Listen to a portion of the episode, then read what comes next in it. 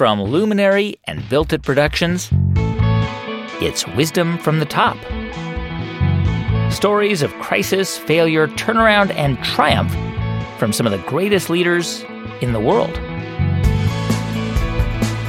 I'm Guy Raz, and on the show today, David Epstein, author of Range Why Generalists Triumph in a Specialized World. I think we all specialize to some degree or another at some point, right? But in sports, the pattern was early on, the athletes who go on to become elite tend to have what scientists call a sampling period, where they do a wide variety of activities. They learn these general physical capacities that scaffold later technical skills. Importantly, they learn about their own interests and abilities. How David Epstein discovered that having a wide range of interests leads to more successful outcomes.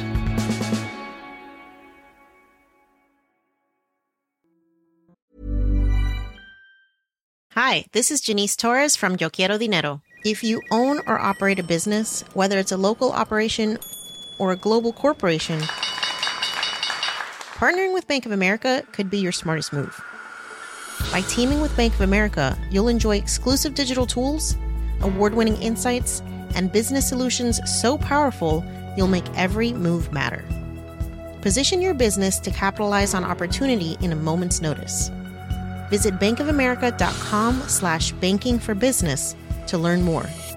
What would you like the power to do? Bank of America NA, copyright 2024. Ready to pop the question? The jewelers at BlueNile.com have got sparkle down to a science with beautiful lab grown diamonds worthy of your most brilliant moments. Their lab grown diamonds are independently graded and guaranteed identical to natural diamonds, and they're ready to ship to your door. Go to Bluenile.com and use promo code LISTEN to get $50 off your purchase of $500 or more. That's code LISTEN at Bluenile.com for $50 off. Bluenile.com code LISTEN. A few years ago, I read David Epstein's book called The Sports Gene. It's a phenomenal book, and it explains why some people are better at specific types of sports than others. It also famously challenged Malcolm Gladwell's 10,000 Hours thesis. David spent several years as a writer for Sports Illustrated and then ProPublica. His latest book is called Range, and it makes a case for why people with a broad range of interests are more likely to succeed than people who specialized super early in one thing. Most surprisingly, David's book says it's actually okay to quit. In fact, as he found out researching the book, some of the highest performing athletes, artists, musicians, and business leaders tried and then quit lots of things.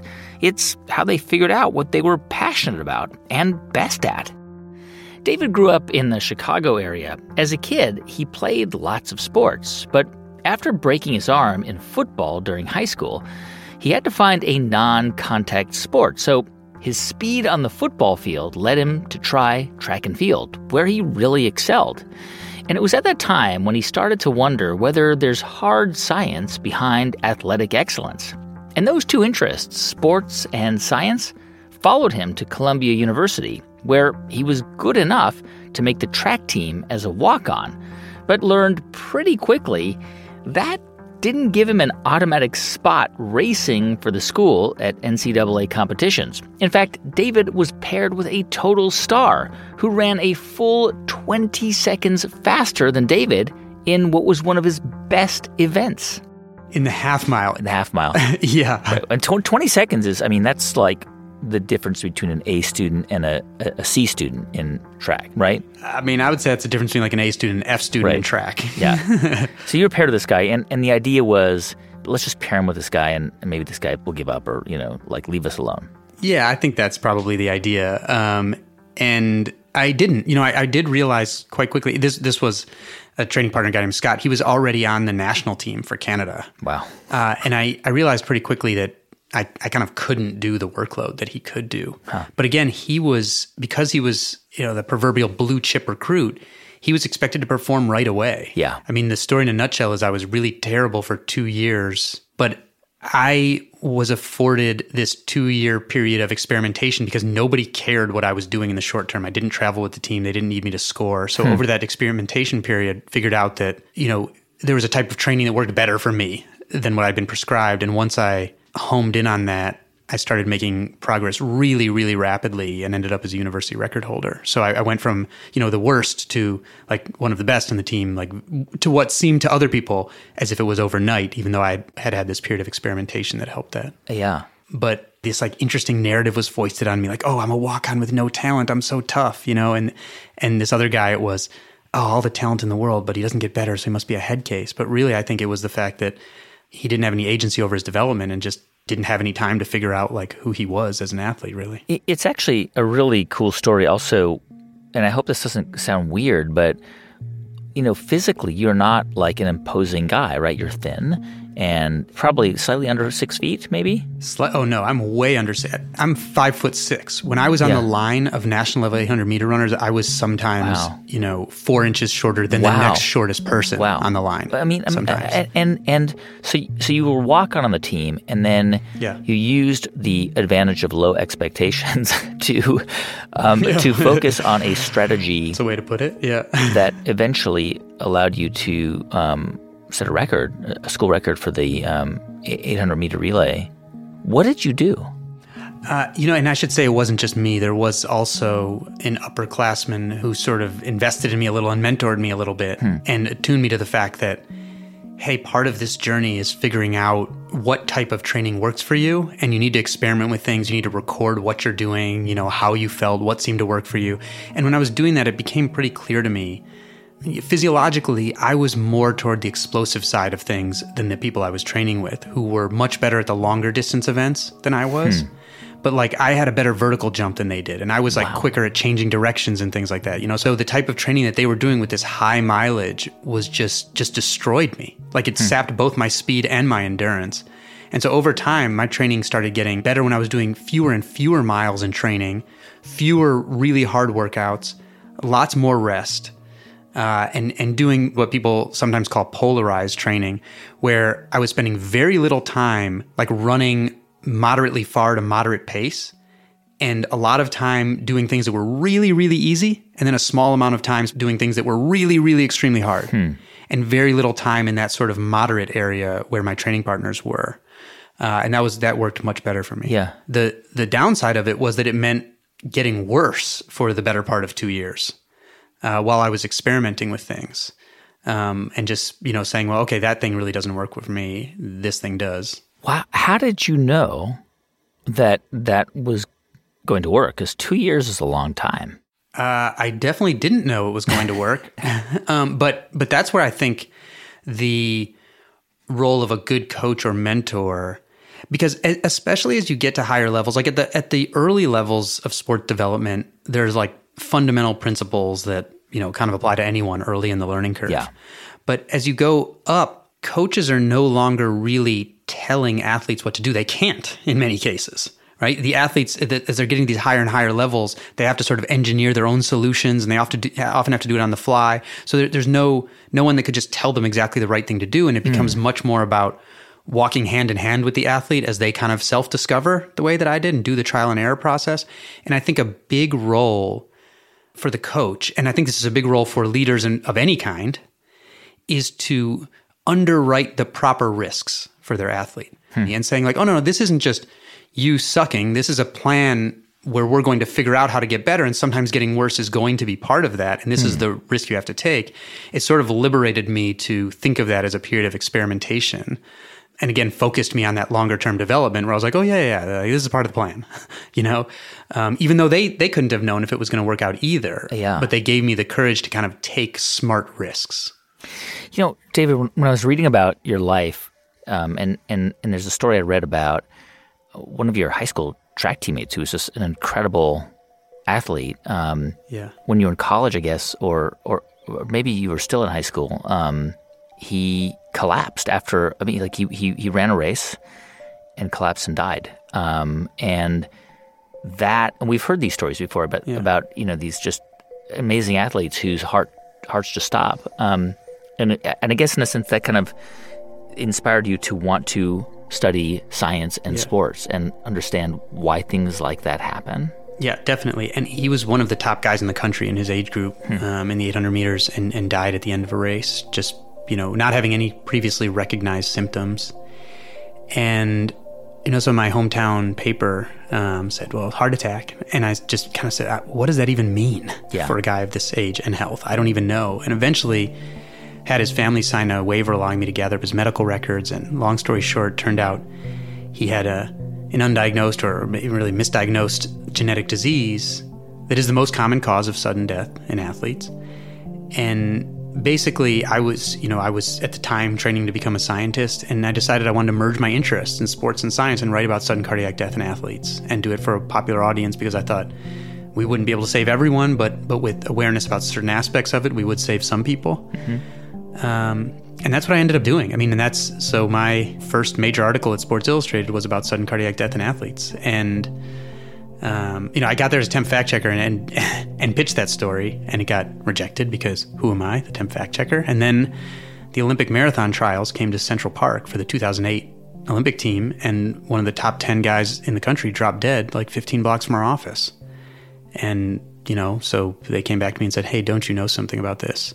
And so as a temp, you know, I had a cover story there and then I became the science writer. And that it was really my friend's death that also ignited my interest in genetics in general.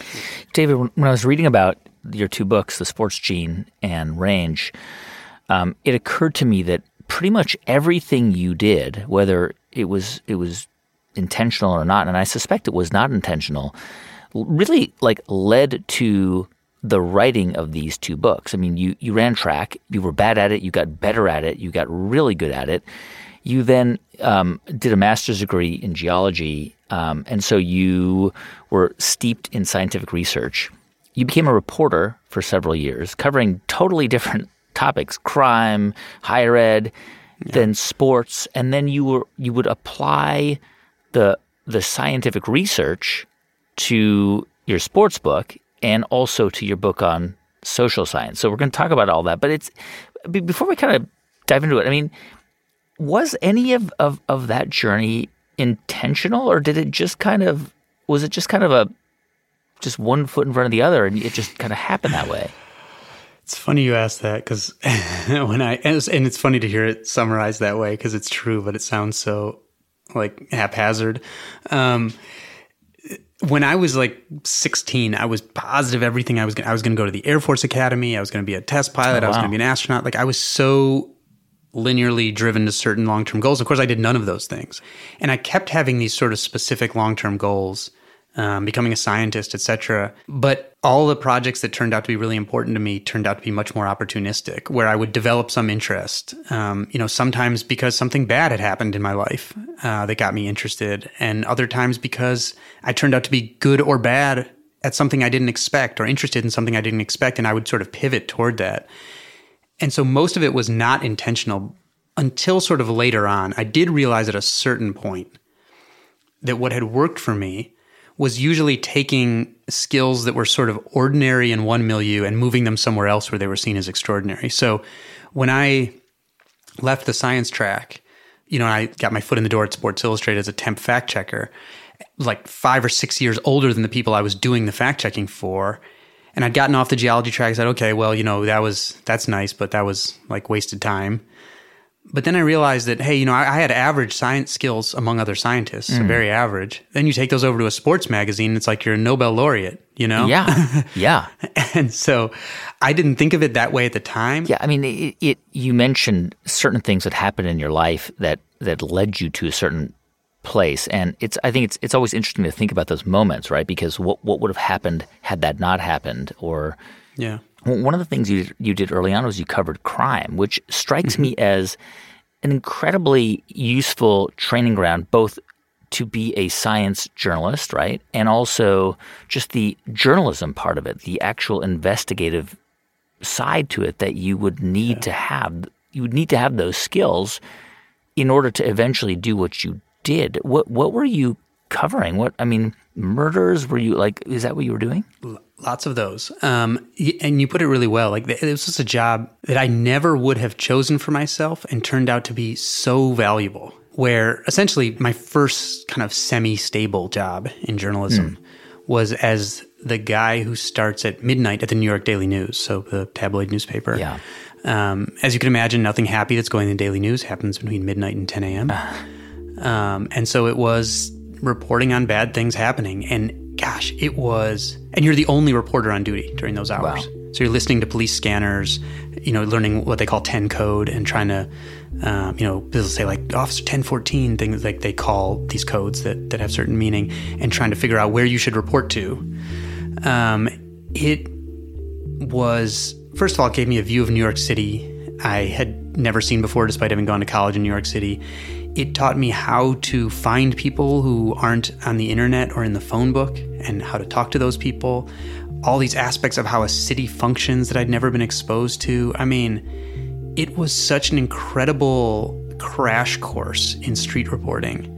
And even though a lot of it was not fun, Yeah. you know, and a lot of it was harrowing and it certainly wasn't glamorous, it was an incredible education that I, I constantly recommend. You know, when I get, especially when I was at Sports Illustrated, I would get contacted by a lot of journalists hmm. and I would often say, like, apply for these internships Yeah. at these Yeah. local community, you know, being a street reporter or at the tabloids. Nobody really wants to hear that because they're very unglamorous work. Yeah. But man, are they incredible for building a, you know, a certain part of your toolkit that you really don't get anywhere else. When we come back in just a moment, how David's seemingly unrelated skills, sports and science, put him in a position to launch a career that broke new ground and led to his first bestseller. Stay with us. I'm Guy Raz, and you're listening to Wisdom from the Top.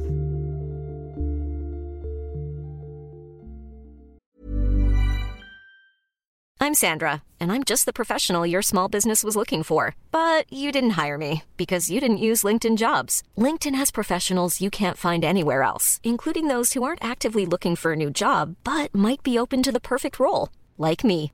In a given month, over 70% of LinkedIn users don't visit other leading job sites. So if you're not looking on LinkedIn, you'll miss out on great candidates like Sandra. Start hiring professionals like a professional. Post your free job on linkedin.com/people today. Hi, I'm Daniel, founder of Pretty Litter. Cats and cat owners deserve better than any old-fashioned litter. That's why I teamed up with scientists and veterinarians to create Pretty Litter. Its innovative crystal formula has superior odor control and weighs up to 80% less than clay litter. Pretty Litter even monitors health by changing colors to help detect early signs of potential illness. It's the world's smartest kitty litter. Go to prettylitter.com and use code ACAST for 20% off your first order and a free cat toy. Terms and conditions apply. See site for details. Burrow's furniture is built for the way you live. From ensuring easy assembly and disassembly to honoring highly requested new colors for their award-winning seating, they always have their customers in mind. Their modular seating is made out of durable materials to last and grow with you. And with Burrow, you always get fast, free shipping. Get up to 60% off during Burrow's Memorial Day sale at burrow.com slash ACAST. That's burrow.com slash ACAST. burrow.com slash ACAST. Generative AI is not a one size fits all. If you're powering a customer chat experience, you need instant speed at low cost. If you're doing complex R&D or advanced analysis, you need frontier intelligence. The Claude 3 model family from Anthropic offers a model for every task and budget. Claude 3 Opus sets new industry benchmarks for intelligence. Sonnet strikes the perfect balance between speed and skill. And Haiku is the fastest and most cost effective model on the market. Join the thousands of enterprises who trust Anthropic to power their AI solutions. Visit anthropic.com slash Claude today. Hey, welcome back to Wisdom from the Top. I'm Guy Raz. So here's David with what seems like two disparate skill sets at Sports Illustrated, but it turns out these skills put him in the perfect position to become part of a new reporting beat.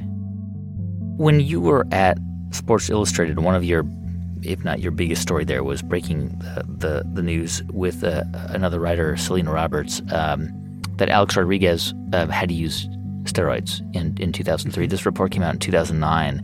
Um, what from your science background gave you the um, the feeling that maybe Alex Rodriguez, a star baseball player, had been using steroids?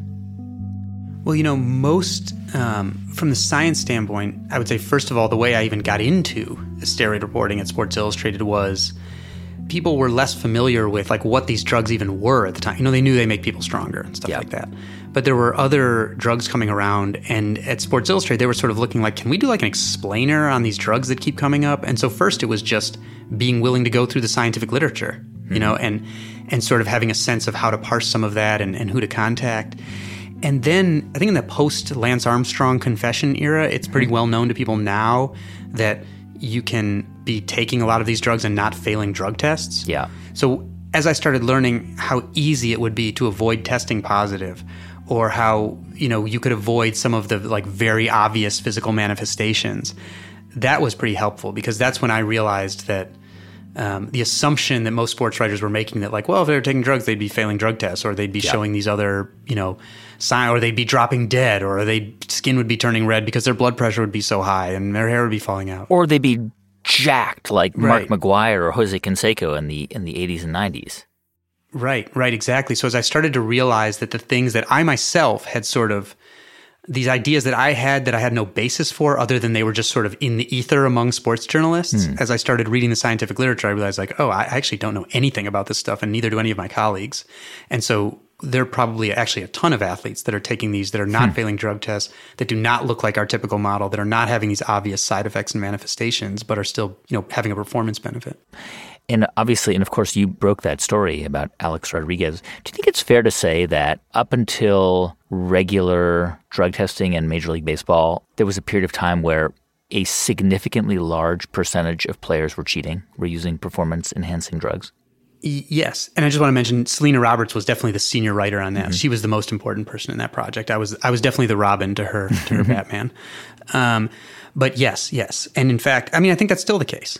Um, so I don't think now that there's more regular drug testing, I think current athletes are at a disadvantage when it comes to doping compared to their forebears. But because they can't dope with quite the same reckless abandon, but they can still dope. And I think one of the telltale things you see is Major League Baseball players have a players union that negotiates drug testing Yeah. as part of collective bargaining. The minor leaguers do not. And so you see more rigorous testing in the minors, and hence you see uh, a lot more positive tests. And so is is the proportion of, of tests in the minors is it higher they're more higher proportion of positive tests because people only dope in the minors and then they stop when they get to the majors? I don't think so. It's because the testing is more rigorous. So the major pro sports where there's collective bargaining and obviously there's good reason for that but um, still a tiny tiny portion of people who are cheating would have to worry about getting caught i mean that's even true in olympic sports and olympic sports drug testing is way more stringent than Yeah. than it is in the major pro sports It's interesting to think about somebody like Lance Armstrong, right, who cheated, still an incredible athlete, Mm-hmm. but really it was because people found out he just wasn't a nice guy. I think that Yeah. people Yeah. turned on him. And then you look at somebody like Alex Rodriguez, who is, you know, a TV personality, widely liked, admired. He's an, he, you know, he's a, a- commentator. a- a commentator, entrepreneur. Um, and so the outcomes for these people are very different. Like no one Yeah. looks at Alex Rodriguez today and, and, and, and thinks, oh, he cheated. He's he, he doped. Like maybe some people do, but most people look at him and say, oh, he's a great TV commentator. He's a great guy. And I think if we ask people, including ourselves, why that is, like why athletes are treated so differently in this regard, um, most people would try to come up with some logical explanation that had to do with the nature of the cheating or something like that. You know, again, we saw this all the time with, Yeah. with Lance and with plenty of baseball players. It was like, well, everybody was doing it. But the reality of it, I think, as with, you know, and there's a lot of cognitive bias research on this, is that actually it's really what we think is kind of set by our emotions and then we backfill some logical explanation.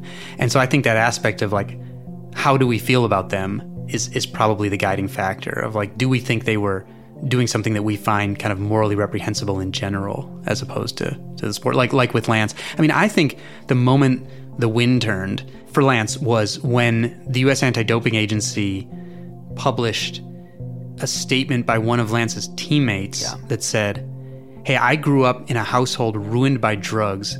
Cycling was my escape, and then my boss told me I had to do drugs in cycling. That's when I think the wind changed. Yeah. Not because people were surprised about the cheating, but but because of that.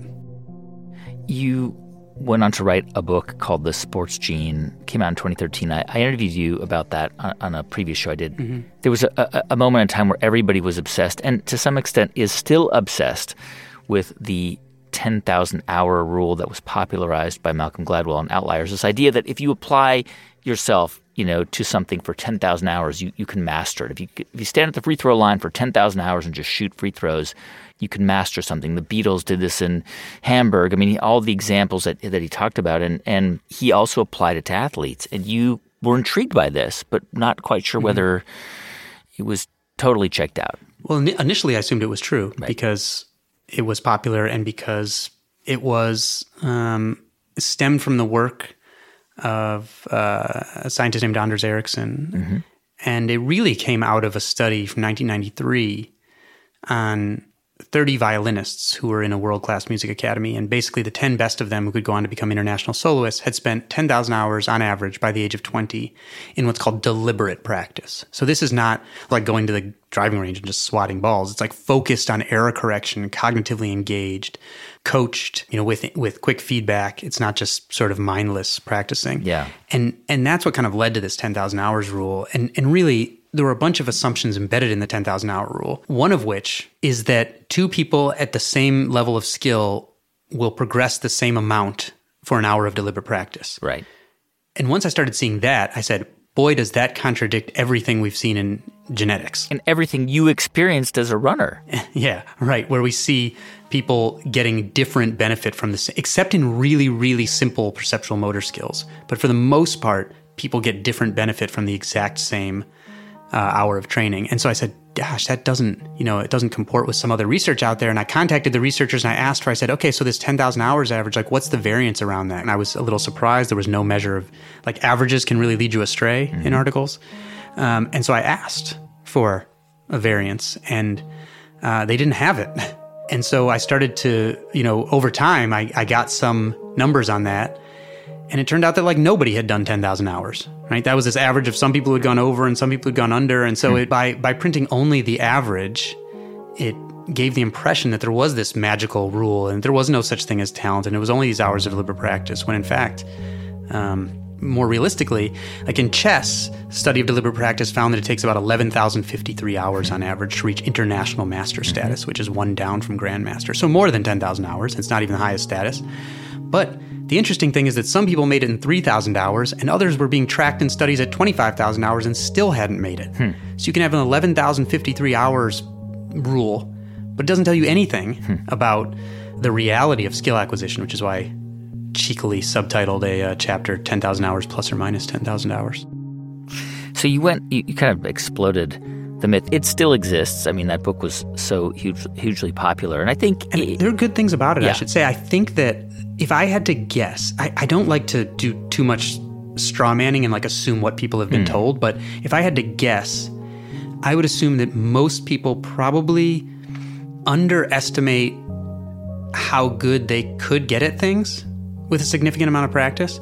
That they both hold in their head the idea that talent isn't the most important thing at the top. Like they, they probably underestimate how important talent is for top level performers. Yeah but also underestimate how good they themselves could get at most things with dedicated practice. I think most yeah. people kind of hold both of those things in their head. Which is why I think it, it Outliers is a, is, is, a, is a great book and still a, a valuable book because it, it I think you can walk away from that book understanding that um, putting the time and effort into something can actually make you better, right? Yeah, definitely. And some of the tenets of important practice. I mean, Malcolm and I became running buddies. At, we first met for a debate about this, and we became running yeah. buddies and would would argue about this stuff on our own time, and um, I think are a lot more like on very similar ground now. Actually, yeah, yeah. So so this book, um, the Sports Gene, is, is really when you when you start to really kind of dive into who was making it to elite levels in sports and why. And like for example, you came across a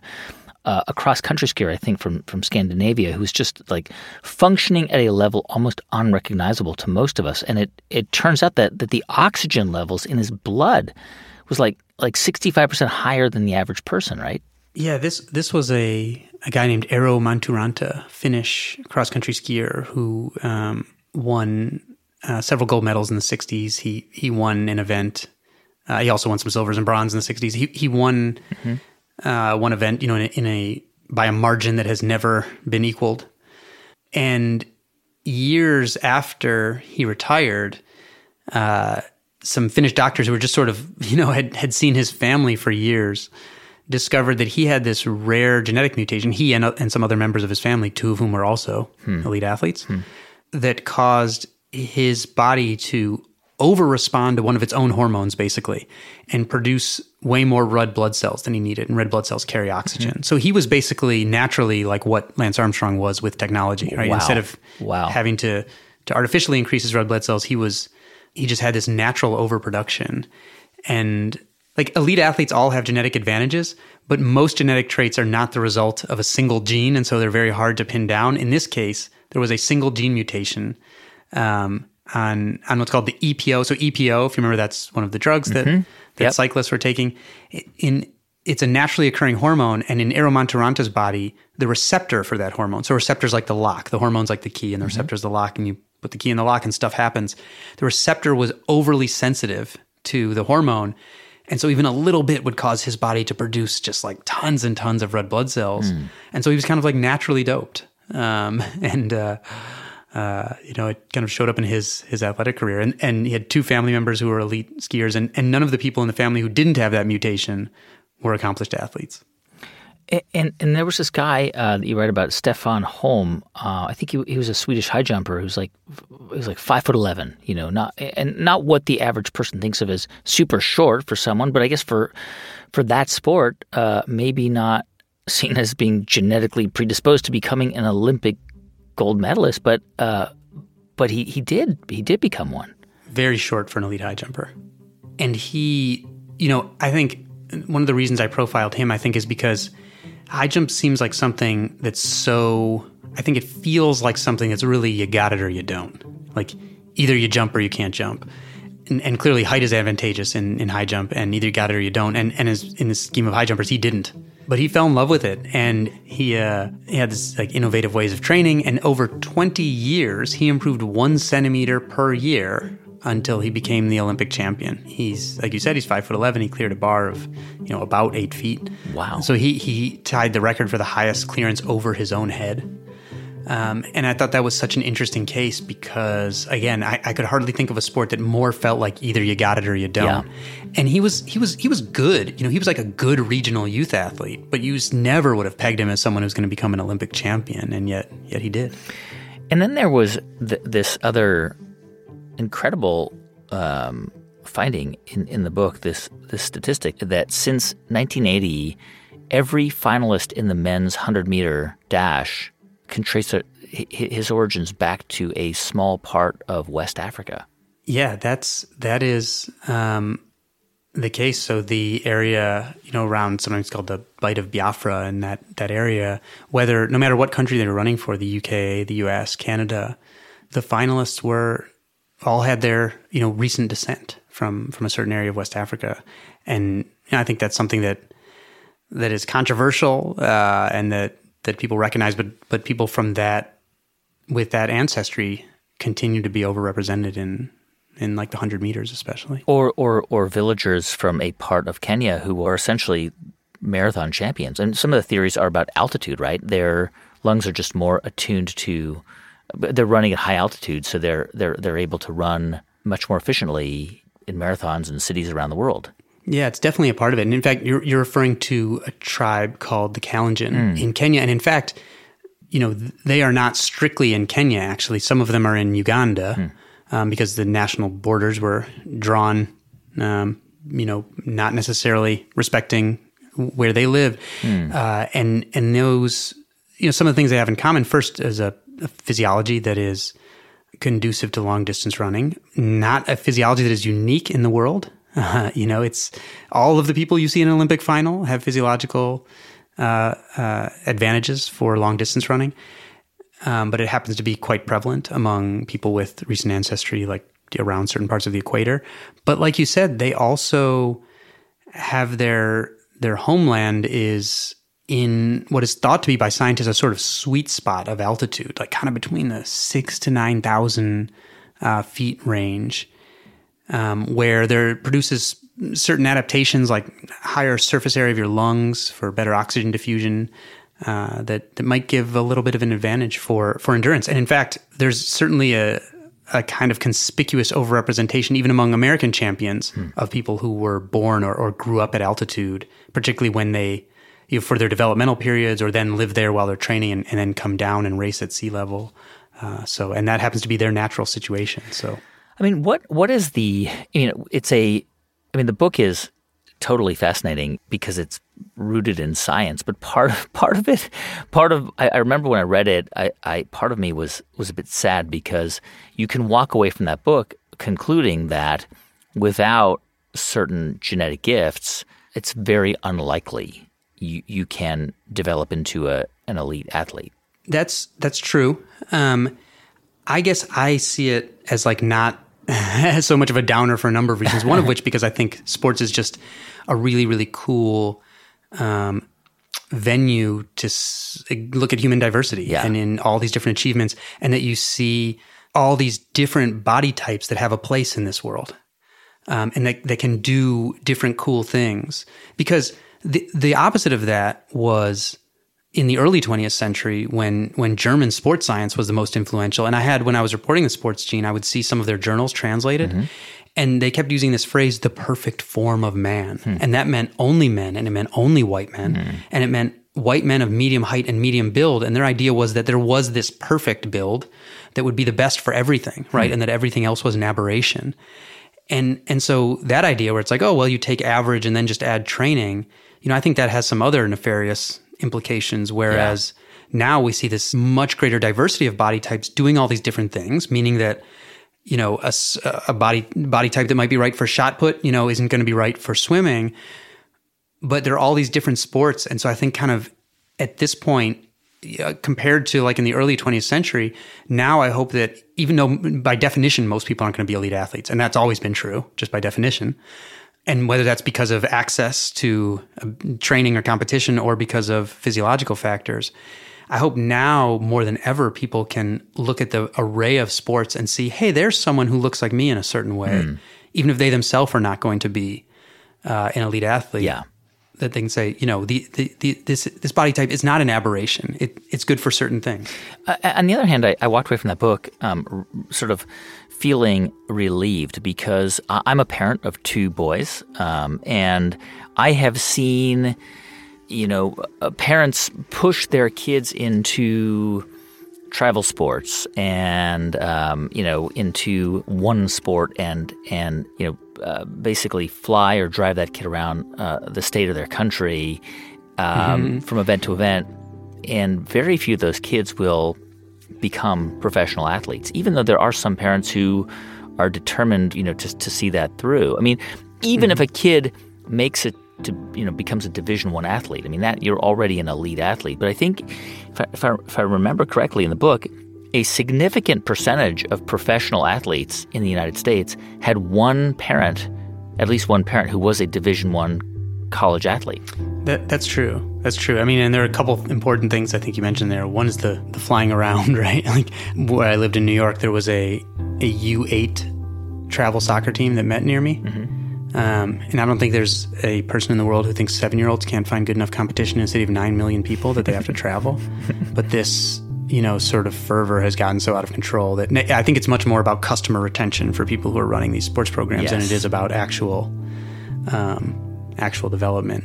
But but yeah, there's there's no question that uh, certain types of athleticism runs in families, and everyone accepts that when it comes to things like height, right? But when it comes to things that are just as easily measurable as height, but on the inside of your body that, that, people don't see, it becomes you know a little more controversial or, or easier to deny. Um, but no, there are there there certainly are these these lineages, and I'm kind of interested to see now that women, at least in the United States, have more opportunities to be athletes at higher levels. There are more athlete couples, hmm. and so you know we'll see more kids of athlete couples, and so I think that could be interesting in the years to come. When we come back after the break, David explains why specialization is not the key to success. Stay with us. I'm Guy Raz, and you're listening to Wisdom from the Top.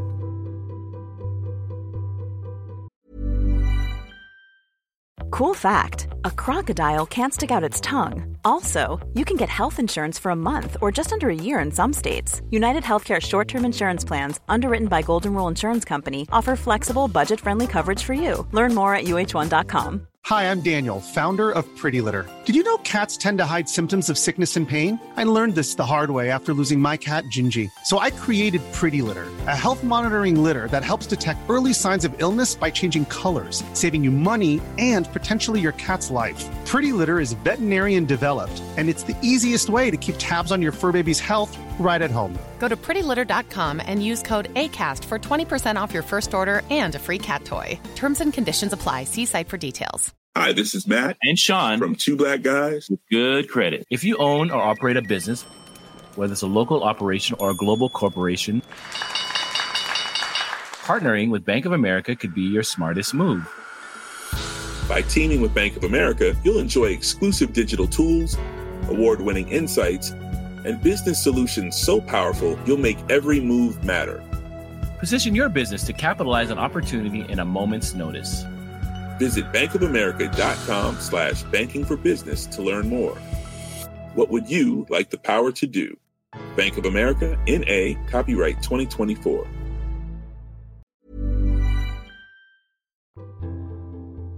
Hey, welcome back to Wisdom from the Top. I'm Guy Raz.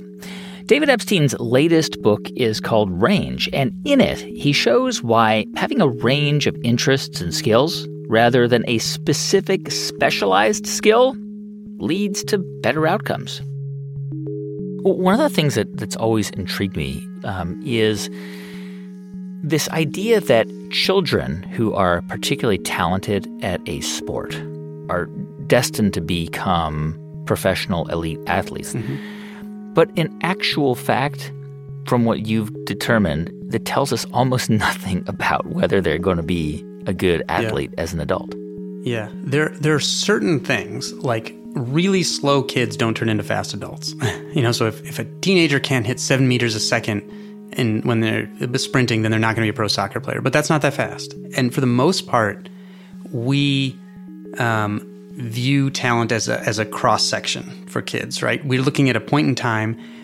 The kids who have had like any sort of formal training can often look like they're at a huge advantage, particularly biological maturation at that age. Mm. Is usually mistaken for talent and potential like we assume that two people that are separated by X amount at age eight are going to stay separated by that amount on stable trajectories forever. And it is absolutely not the case. In fact, there was just a paper published, the most comprehensive one so far, that looked at more than 6,000 athletes from, from different levels, you know, from sort of local to the elite. Mm-hmm. And the title of the paper is it's it's in a journal called Perspectives on Psychological Science. What makes a champion? And the answer is early multidisciplinary practice, not early specialization, wow. predicts world class performance. And a main finding that I think to me was the less marketable but but true subtitle of the book range is that sometimes the things that you do that cause a head start or the quickest short term improvement undermine long term development. Hmm. And in this study, what they found was that the kids who went on to become elite played a wider variety of sports early, progressed more slowly early, so we're lower performing as youth athletes and then went on to become the elites. So there hmm. was this trade off between short term and long term development, but that is really counterintuitive. And so, you know, I think this is a good place to really rely on the scientific research because our intuition about it is so bad, basically. Yeah. You open the book with a story of Roger Federer versus Tiger Woods um, mm-hmm. to kind of illustrate this idea of generalist versus specialist. What, mm-hmm. what what's the story? Well, so I think the Tiger Woods story being, I would guess, one of the, if not the, one of the two most impactful modern stories of human development. Sort of even people that don't care at all about golf have some sense of it. And the outline is he was, uh, you know, his father gave him a putter when he was seven months old. At 10 months, he started imitating his father's swing. By two, you can go on YouTube and see him on national television. At three, he's saying, I'm going to be the next great a great golfer, and you know, by the age of 21, he's the greatest golfer in the world. So that is like the quintessential kind of 10,000 hours story. Where on the other hand, you know, I tell the story of a boy who played a whole bunch of different sports, whose mother was a, a tennis coach and declined to coach him because he, w- he wouldn't return balls normally. So he didn't like engaging in deliberate practice. And I played some handball and, and racquetball and basketball and soccer and skateboarding and swimming and wrestling and skiing and others that I'm sure I'm forgetting. Um, and declined to move up to a higher level because he just wanted to talk about pro wrestling with his friends after practice and, and was not focused on being the next great from an early age. In fact, when he became good enough to warrant an interview with a local newspaper, the reporter asked him what he would buy with his first hypothetical paycheck if he ever became a pro, and he said a Mercedes, and his mother was appalled and asked the reporter if she could listen to the interview recording. Turned out the boy had said mehr CDs. He just wanted, in Swiss German, he just wanted more CDs. So this was Roger Federer, who uh, is every bit as famous as an adult as Tiger Woods, and yet even tennis enthusiasts usually don't know anything about his developmental story. Yeah. And I told both of them as success stories. I wasn't trying to say Roger's more successful than Tiger or Yeah. anything like that. I, they were both success stories, but what bothered me was that the the Federer story, the one that nobody knows, even though he's one of the most prominent athletes of a generation, is like exactly what the science shows is the typical route to elite status, to develop expertise. And the Tiger story, the one that we focus on and try to imitate, is the exception.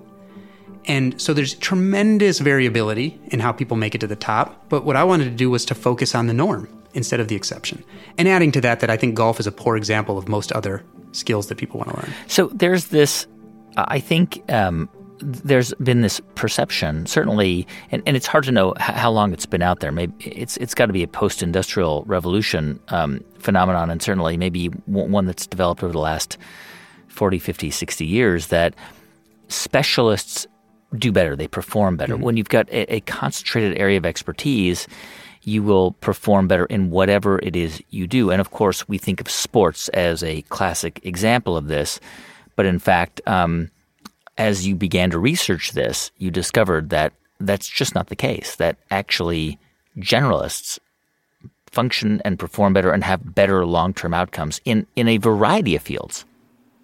Yeah, and, and I think I think we all specialize to some degree or another at some point, right? And the difference between a specialist and generalist is somewhat semantic. But the in sports, the pattern was early on, because obviously, you know, you, you pick something eventually, but it was early on, the athletes who go on to become elite tend to have what scientists call a sampling period, where they do a wide variety of activities. A lot of that is is a little more free form, you know, semi structured or unstructured. They learn these general physical capacities that scaffold later technical skills. Hmm. Importantly, they learn about their own interests and abilities, which leads to better what's called match quality, which is a degree of fit between who you are and what you do.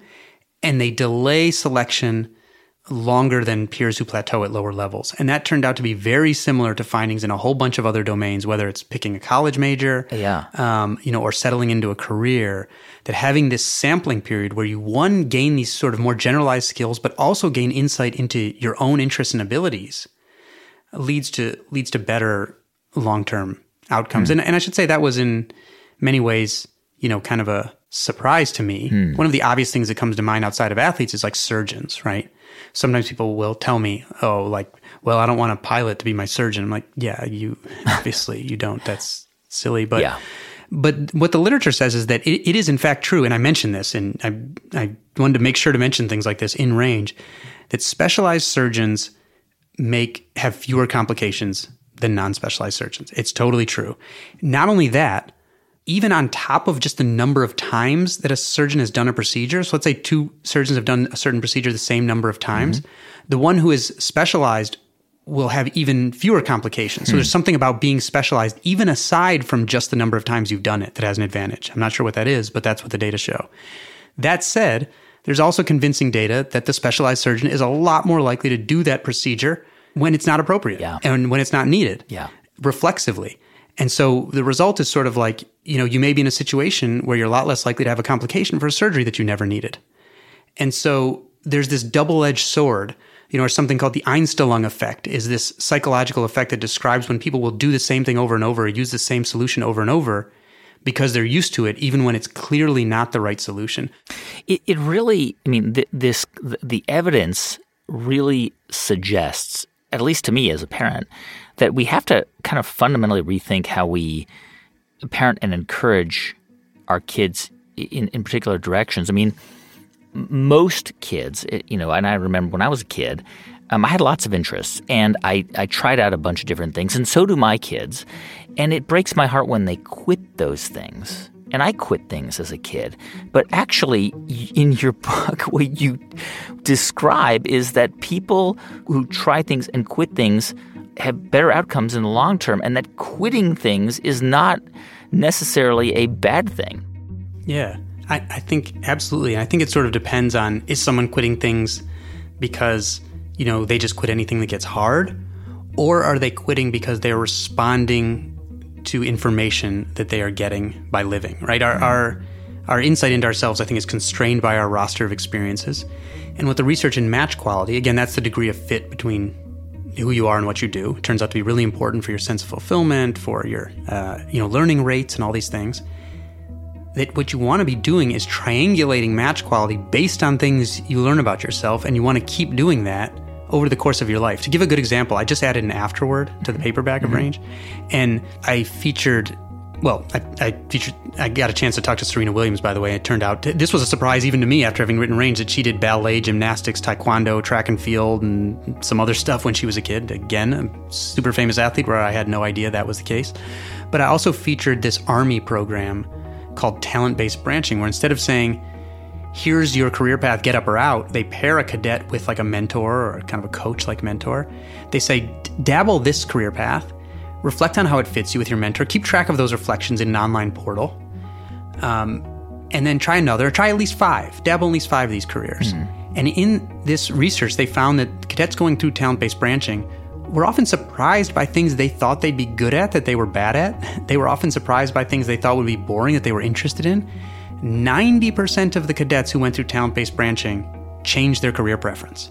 90% of them, just by getting the gift of that sampling period that looks just like what athletes who go on to be elite tend to go through. And so when we were talking about quitting, this came to mind because to me, the program is essentially intelligent quitting, but they branded it as talent based branching so it doesn't sound bad. It doesn't yeah. have a stigma of like quitting a bunch of times until you find something better. So I think we need to rebrand quitting as talent based branching in general. Which I think is exactly right. I mean, especially for young people starting out. I mean, the first sort of five to eight years of, of someone's career um, should be trying different things out and moving around and and and and seeing what, what what's actually interesting to you. Totally. I mean, I think the work of I always come back to the work of a woman named Herminia Ibarra, a London Business School professor who looks at career transitions, and her work and other work like it have convinced me that for the most part, the information you get about yourself and the options in the work world, so match quality information, is more important than the actual skills you're getting early in your career. And I think there's some pretty good work uh, from economists also showing that that tends to be true in college too. That the return to match quality information, you figuring out what you're good and bad at, what you're interested in and not, is is higher than the return to the actual stuff that you're learning. Uh, and I think that's might be counterintuitive and probably feels hard to embrace in the moment. And so I think it would be better if we have systems set up for that, like this talent based branching, since it's hard to tell individuals to just sort of you know not follow their intuition. How how when do we know? And I, it's a it's a tough question to answer, but uh, I'm I'm curious on your take. When do we know when to quit? Like for example, my 12 year old, we forced him to play piano for you know three years. He he played the violin before for a few years, and then we forced him to play the piano, and he's done. He he loves sports, but he can read notes. You can give him, mm-hmm. you know, a sheet of music, and he can play it. Um, but he doesn't want to play anymore. He's done. Mm-hmm. And we've made peace with that. Part of me, it, it hurts, if I'm being honest. I feel sure. like, but um, but I, I, the same thing happened to me when I was a kid, um, and so I wonder when, as as a parent, and I know you're a new parent, and so it's tough because this is not your, you know, I, am putting you on the spot and asking you to be like a, you know, a a, a, a parental advisor, but mm-hmm. W- when do we know when it's okay for our kids to walk away from something and when we should push them to continue to keep at it? Yeah, I'm I'm happy to be on that spot because with my two years of experience, I should tell everyone exactly how to parent. So, um, I, I think I think that's I don't think anybody has a perfect answer to that question, and I think it's partly because we're looking at an interaction between not only the kid discovering who they are, but these systems that like you can't work outside the system, Hmm. right? That's why I think we need to change the systems instead of expecting parents to somehow go rogue. But I think there are a couple things. I mean, if I had to, well, as a parent, I'm, I'm glad I got to do the research that went into range. And one of my main takeaways was that parents are not creating their child to the sense that they think by trying to like micromanage who they become. Yeah. Which in some ways I found depressing at first and then later liberating when I said like, well, I don't want to micromanage anyway. And so above a certain level of enrichment, like you can certainly ruin a kid through deprivation, but above a certain level of enrichment, I think the best approach is helping them figure out who they're going to become and helping them get the highest amount of signal about who they are and what they're interested in and good at from every experience. So I view my sense as the coach like mentor and talent based branching where I, I array some opportunities for my kid and those will always be limited, right? Based on what's around you. And then helping him engage in active reflection, or it's called self regulatory learning. Like that portal in talent based branching that cadets keep track of how they think they're doing, how they felt about certain experiences. It turns out that most people don't do that as rigorously as they should, so that we should have systems for reflecting. And that's how people get more signal about themselves and also get better, uh, you know, at certain tasks. And so I think the best thing I can do is array those options and then try to help my kid get the most possible signal from each one by engaging in behaviors that lead to systematic uh, reflection and then using that knowledge to figure out where to pivot next. The, the book is full of examples of generalists. Van Gogh, um, for example, um, pastor, teacher, bookseller. He, he only you know, kind of discovered his talent for art close to the end of his life. Um, and you, you, you describe these two environments um, in which generalists are better at navigating one over the other. One is a a wicked environment, one is a kind environment. Can you explain the distinction between those two? Yeah, those are terms uh, coined by the psychologist Robin Hogarth. And for a kind learning environment, what he meant was a domain where next steps and goals are clear. You know, they're given to you. Yep. Um, rules are clear and never change. There's a path. you just tick a box, you move to the next thing. Correct. Correct. Patterns repeat. Um, uh, feedback is quick and accurate. Work next year will look like work last year, Yeah. basically. So, golf, pretty good example of that. On the other end of the spectrum, and it is a spectrum, are what Hogarth called wicked learning environments, where next steps and goals may not just be handed to you. There may not be like clear steps that other people have followed that you can just copy. Uh, rules might change if there are rules. Patterns don't just repeat. Feedback could be delayed or Yeah. it could be wrong Yeah. um, and work next year may not look like work last year. And what Hogarth and others in the field wrote is that it's these more wicked learning environments that, that increasingly we are in, where our work is does not necessarily look the same from day to day, and certainly not from year to year. And that it's in those areas where you don't want to be falling prey to that Einstellung effect I mentioned, where you start using the same solution over and over because it worked in the past, mm. because of experience. And so you have to have this broader toolbox that allows you to accomplish what psychologists call transfer, which is taking your skills and abilities and being able to use them for problems or tasks that you've never quite faced before. And that's where people with this broader base, you know, with some period of sampling or generalization, tend to have more tools to use for pivoting and tend to be less likely to, to suffer from so called cognitive entrenchment or doing the same thing over and over, even if the situation has changed. Well, you mentioned um, a, researcher named Abby Griffin who studies serial innovators, and obviously your book is full of serial innovators like Steve Jobs or, or, or Charles Darwin. What are things that they do? What did Abby Griffin find that um, you know generalists, what you, you describe as generalists, Yeah. tend to do in, in the course of their ordinary lives? Yeah. By serial innovators, basically you can think of these as people who make repeated creative contributions, like wherever they are. Yeah. Not just once, but they're repeatedly doing that. Yeah. And Griffin, I sort of excerpted from her work descriptors of who these people are in general. And it was things like they have a need to learn uh, outside of their own domain. They have a need to have a professional or social network with people who have expertise in areas that aren't their own. They repurpose old things in different ways. They connect disparate pieces of information. Well, I remember one of them was they appear to flit among ideas, which normally would sound like a, you know, not a compliment. Yeah. They read more and more widely than their peers.